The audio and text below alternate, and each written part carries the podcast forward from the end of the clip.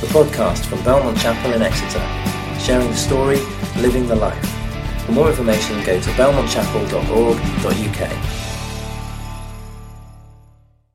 Okay, my name is Paul Cook. I'm one of the leaders uh, here at Belmont, and uh, today we've got the pleasure of starting a new series. We're going to be thinking about the Magnificat, uh, about Mary's song.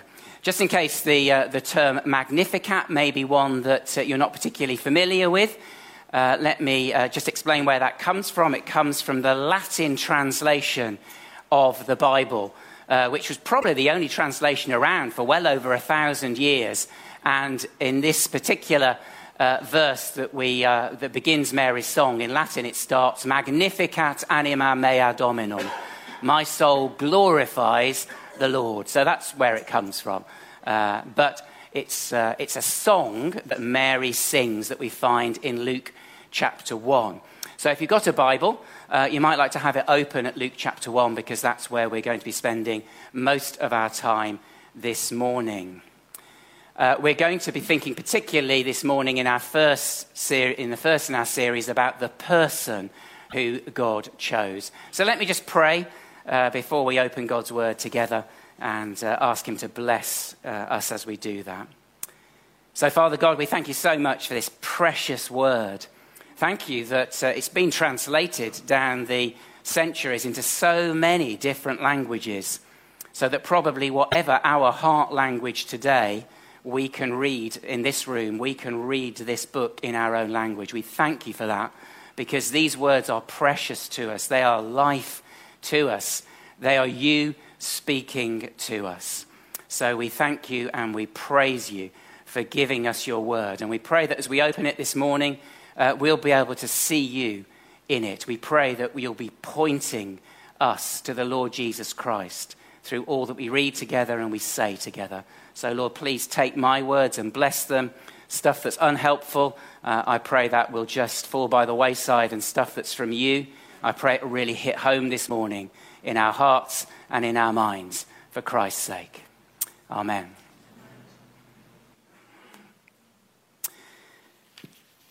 Okay, um, a few years ago, uh, I'm going sort of maybe four or five years ago, just in the immediately pre COVID uh, season. Uh, we had a guy in the church called Joshua. Some of you will remember Joshua. He was an international student. And he had an amazing gift for inviting people to church. I don't think I've ever met anybody who invited more people to church than Joshua. And one day, he brought with him a group of friends who were Muslims. And he said to me, Paul, would you mind, after the service, would you mind meeting with my Muslim friends because they'd like to speak to a church leader? And I said, Yeah, that'd be great. I'd love to speak to them. And then I thought, Oh, I wonder what they're going to ask me about. They might have all kinds of tricky questions, you know, about the Trinity or about the differences between the Quran and the Bible. Uh, will I know enough to be able to answer their questions? Do you know what the main question was they wanted to ask me? It was this What do you think about Mary?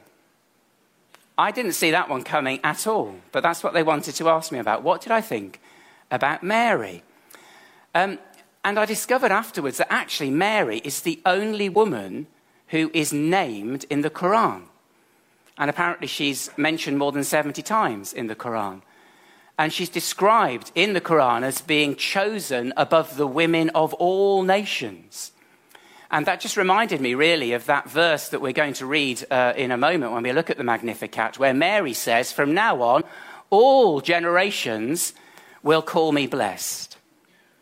Uh, I think it was like 10 days ago, 11 days ago, the world population went over 8 billion. Did you, did you notice that in the, in the news? Well, apparently there are just over 2 billion Christians in the world. There are just under 2 billion Muslims in the world. That means that together there are 4 billion people in the world who, in some way, shape, or form, regard this woman, Mary, as being special, significant, important in some way. And of course, if you're in a Catholic tradition or one of the older Christian traditions, there will be the practice of the veneration of Mary. And maybe that's why uh, my, my Muslim friends ask me, What do you think about Mary? well, actually, what I think about Mary doesn't really matter, does it? Um, what does the Bible say about Mary? That's what we want to have a little bit of a think about this morning at the start of our series. So, in the first half of the talk, I just want to give a little bit of background about what uh, we learn about Mary in the first chapter of Luke, and then I'm going to go on to look at the first few verses of her song, the Magnificat. So, we're going to be in Luke chapter 1, just to start with, uh, verses 26 to 38. Uh, if you want to follow along, I won't be reading these verses out, but I just want to pick out some of the really important things that we learn in these verses uh, from, uh, from Luke about Mary. So the first thing is we're told where she lives. And she lives in northern Israel in a town called Nazareth, frankly, a provincial backwater with a very indifferent reputation at best. Not the kind of place you'd expect somebody, really important to come from, but that's her home. And we're told that she's a virgin who is pledged to be married to a guy called Joseph. And we learn from elsewhere that Joseph uh, was either a carpenter or possibly a mason, somebody who was in the construction business anyway. Uh, but she's a virgin, and that means in the Bible what it means today. She has not had sexual relations.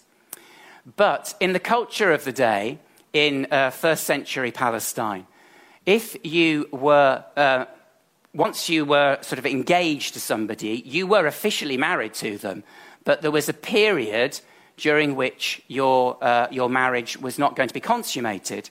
And she's in that position. She is pledged to be married. So it's official, but she hasn't yet consummated her marriage. And she's probably quite a young woman. Um, I love our series image, the one that's in the, uh, the bottom left of the screen as you look at it. But I think it just makes Mary look a little bit older than perhaps she probably would have been because she looks like she's in her 20s there, probably. Whereas I think it's more likely that Mary was in her teens.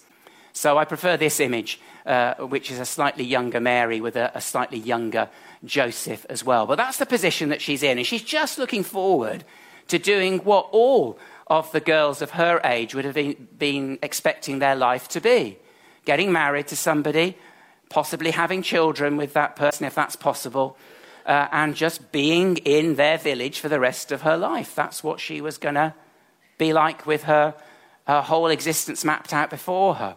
And then something extraordinary happens. The angel Gabriel, who stands in the very presence of God, appears to her and says to her, Greetings, you who are highly favored, the Lord is with you. He doesn't say she's perfect. He doesn't say she's the most amazing woman who's ever lived, but he does say you are highly favored, and he does say the Lord is with you. Now, that must be terrifying for Mary, mustn't it? Suddenly have an angel appear out of the blue and say that to you. Uh, but what he said next is even more extraordinary. He says, the angel says to her, I know you're a virgin, but you are going to conceive a child in your womb without any man being involved at all. The Holy Spirit of God is going to come upon you and is going to start that miracle of creation in your womb.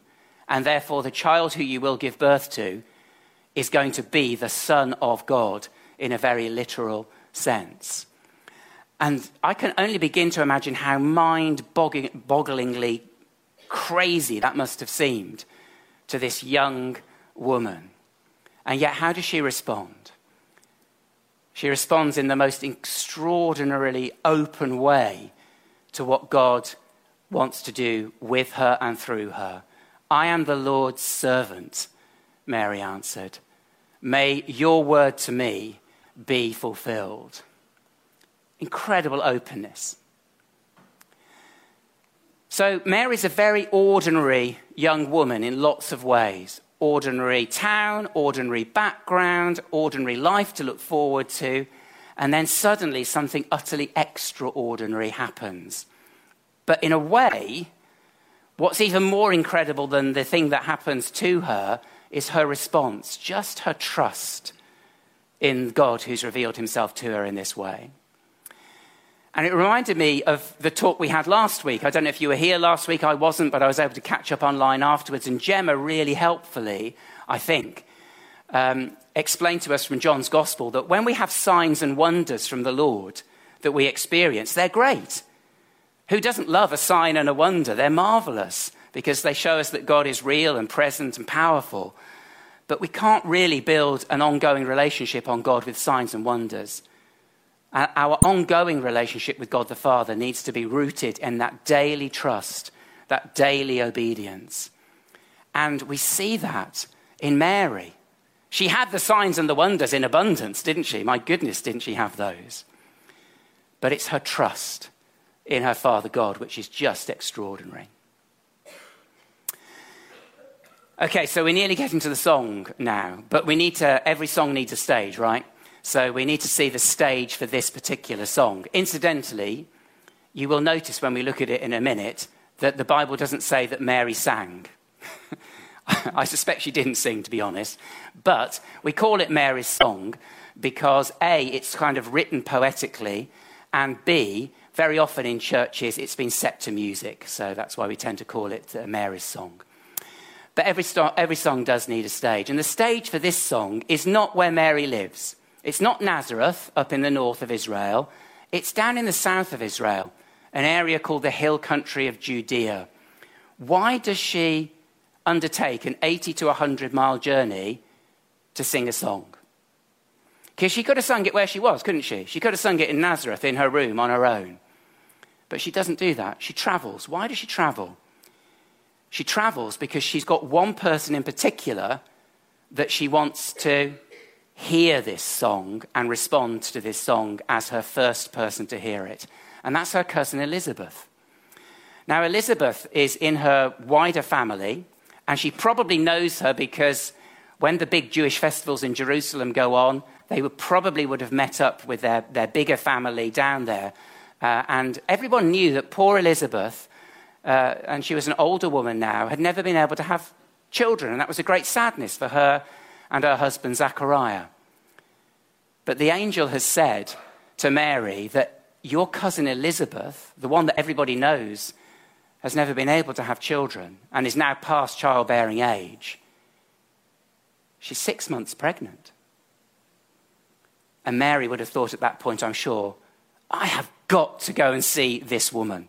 This is the one who knows what it's like to have somebody appear to her and tell her something utterly extraordinary, miraculous is going to happen concerning a baby. So off she goes.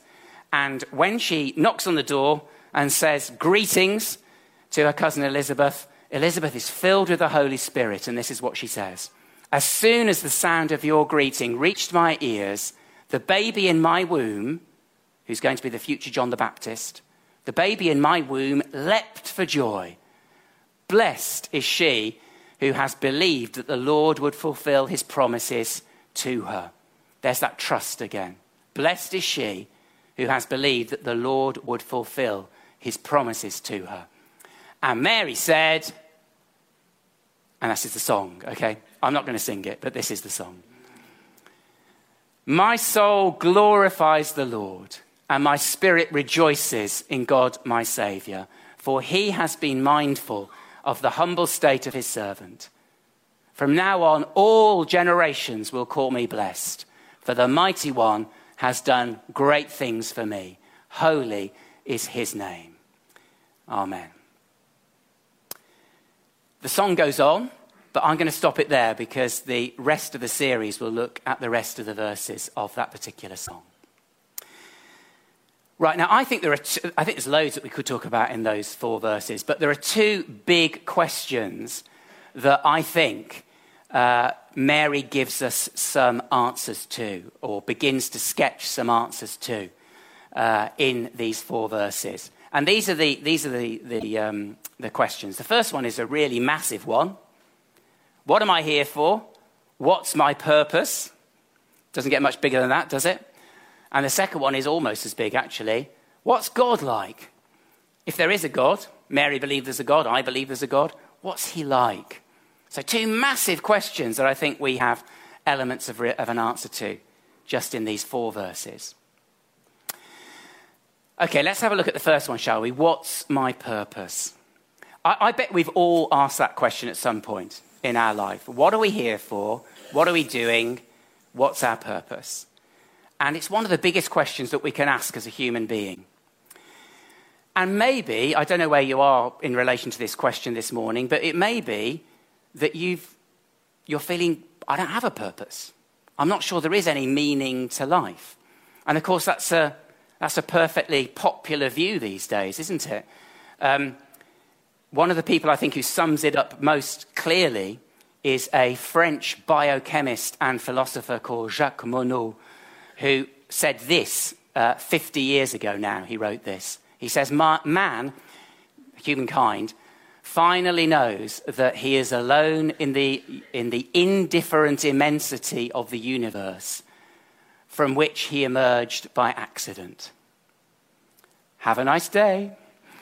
Um, it's, it's, quite a, it's quite a grim assessment of the human condition, but I think a lot of people feel that way. And if you don't believe there is a God, then why not? Why not? Who's there to give us a purpose? We are just maybe a collection of atoms randomly put together in a far flung corner of the absolutely vast universe. I can understand why an atheist would have that view. But as somebody who's not an atheist, I believe obviously there's a much better and more hopeful story that exists. And so that's the one I want to share with you now.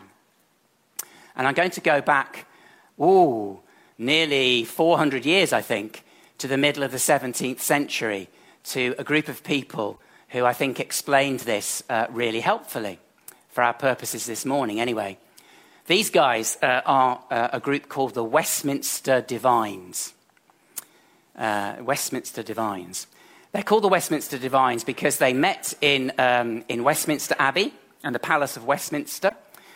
Uh, and uh, they're called divines because a lot of them were theologians or Bible scholars. Some of them were even members of parliament at the time.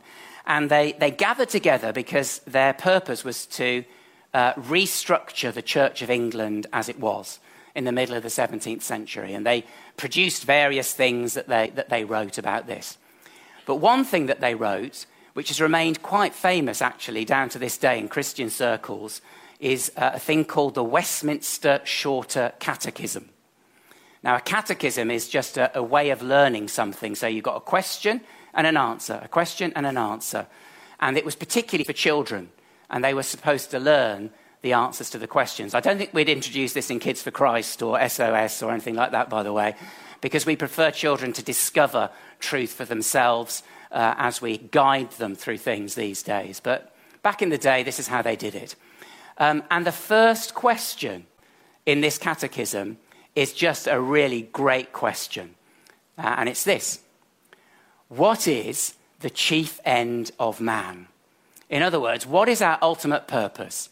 What are we here for? Yeah, it might think, seem like a big question to be asking children, but actually, it's a question that we all need the answer to. And this is how they answered it famously. They said, Man's chief end, human beings' ultimate purpose, is to glorify God and to enjoy Him forever. In other words, we're not a random collection of atoms that have just happened to coalesce in a far flung corner of the universe and we're just left to our own devices. If we have a purpose, it's one that we create for ourselves but it has no ultimate meaning. They say there is a God, and the reason He's given us life is that we should be glorifying Him with our life, and we will have the opportunity to begin to enjoy Him now and then to continue to enjoy Him forever. That's what they say human life is all about. And I reckon they might have taken a cue from a teenage girl in Nazareth some two, well, and as they were writing, some 1600 years previously. Because what does Mary say? She says, My soul glorifies the Lord. Man's chief end is to glorify God. And my spirit rejoices in God, my Savior, and to enjoy Him forever. She was deep, wasn't she? This teenage girl from Nazareth. She was deep. So I don't know if that's, uh, if that's your experience of your purpose in life, but I think that is what Mary would say her purpose in life was to glorify God and to enjoy Him forever. Just that concept of glorifying the name of God might seem a little bit abstract. I found this quotation from a Bible teacher called Darrell Bock very helpful. He says, um, When Mary says she glorifies the Lord, it means that her words acknowledge the goodness of God and bring attention to Him like a huge neon light shining out from a building. Uh, we all know what those look like, don't we? Often they're advertising places of entertainment or food or drink, but in Mary's case, it's blazing out the name of God, her Saviour, into the darkness. That's what it means to glorify God. We, we say in Belmont speak, sharing the story, living the life. That's what she was doing. So, what's your purpose? What are you here for?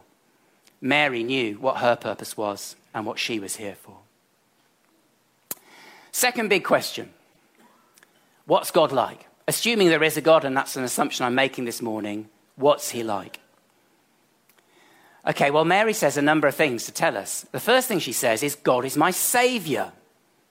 That's really interesting, isn't it? That she should say, God is my Savior. Who needs a Savior? Well, I do when I make a blunder with my IT problems and, you know, I need somebody to help me out because I made a silly mistake. But normally, you talk about being saved and being rescued when you're in a perilous situation, don't you? Your life is in danger, and you need somebody to come and rescue you from a perilous situation. And I think that's what Mary means when she talks about God being her Savior. It's not just an image, He is the one who has literally saved her from a perilous situation because Mary found herself in the same place that each and every one of us finds ourselves in relation to God. You see, God is perfect and He is holy in every way. And I'm not. And I'm going to take a calculated risk here and say, You're not either.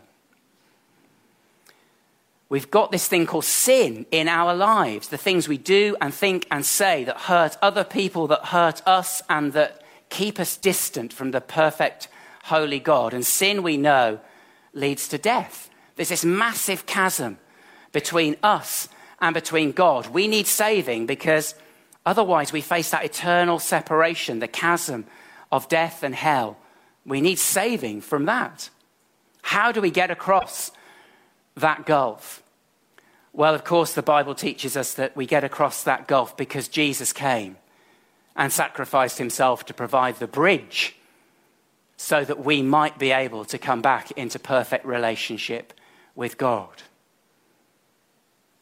And you might say, okay, well, how does that apply to Mary? Because Jesus is just like a tiny collection of cells in her womb at this stage. How could he possibly be her savior? That's a good question. Uh, but Mary has been brought up in the, in the Jewish faith, and the, uh, the first part of this book, what we call the Old Testament, the Hebrew scriptures, their pages, when you look at them, they speak about Jesus. They foreshadow the work of Jesus in the story of the sacrifices and the Messiah who was going to come. Jesus has always been God's Savior.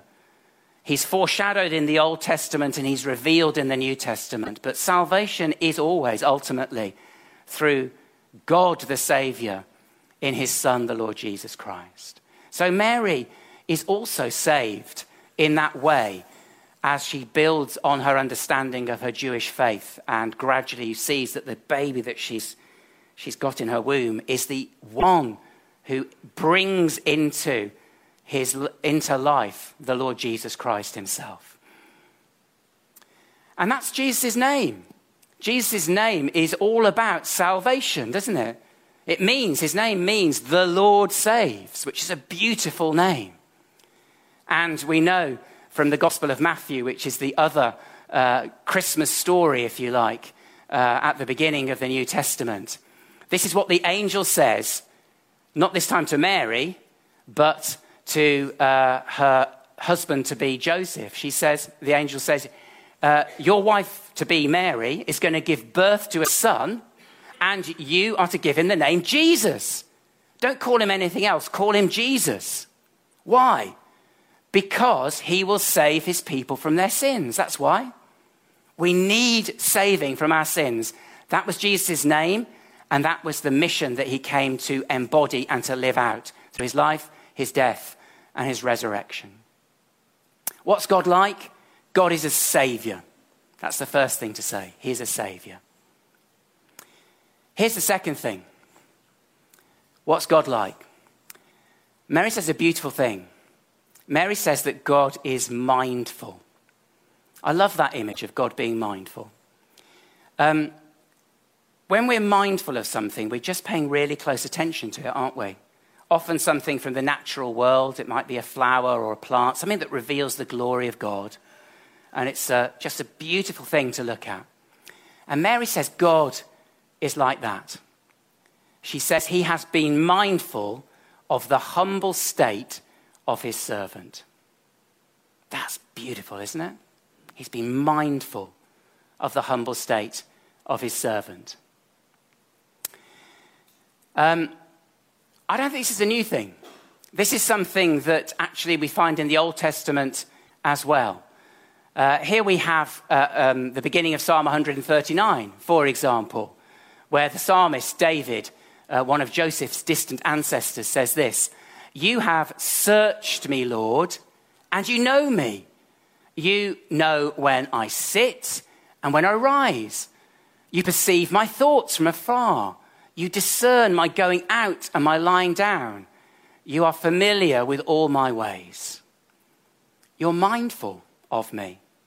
The stuff I do externally, the stuff that happens internally, you're mindful of it, God. You're a loving father who is mindful of his children. What's God like? God is a savior. God is mindful of his children. And then Mary says this amazing thing about all generations um, calling her blessed.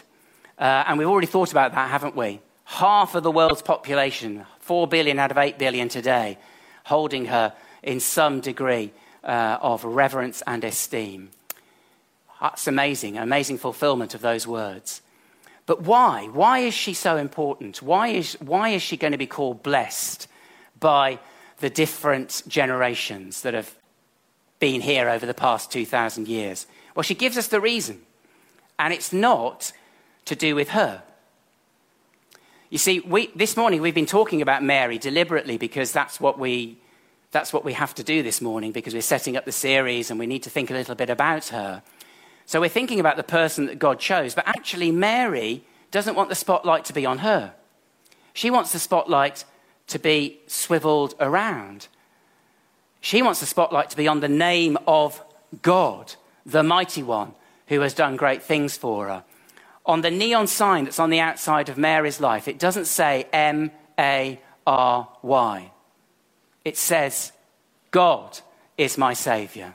He is the mighty one who has done great things for me. Jesus is the one who saves. That's the thing that she's broadcasting out in her song.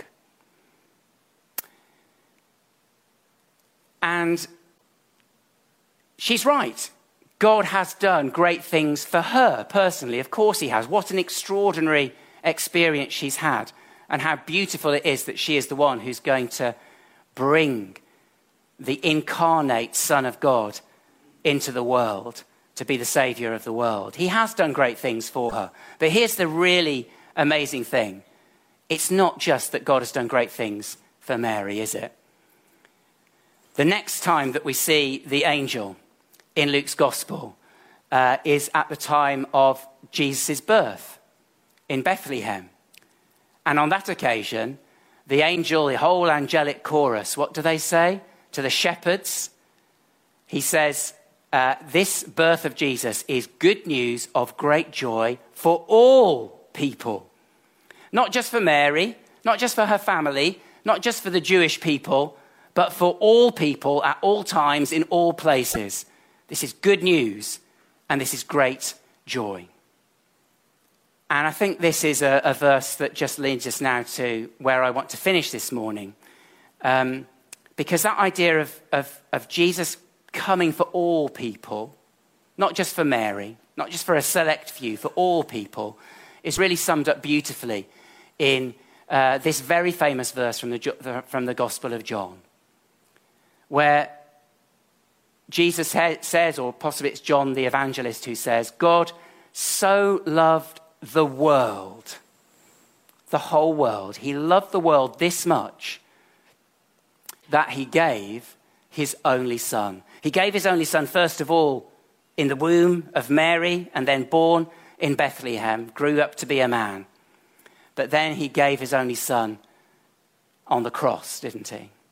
And whenever we think of the cradle, as we do, the crib, and when we come to Advent and Christmas, we need to remember that the cross is always casting its shadow over that crib. God so loved the world that he gave his only Son, that whoever believes in him should not perish, not experience that sin, that death that we thought about earlier, should not perish, but have eternal life. That is God's will, that is God's wish for each and every one of us, that we should come into a relationship with Him, that we should know, as Mary does, that God is her Saviour, and that we might be able to magnify the Lord in our life. Big questions, big answers this morning. I don't know if those are answers that are your answers this morning, but I think we need to spend a bit of time now just reflecting on how we're going to respond to Mary's song.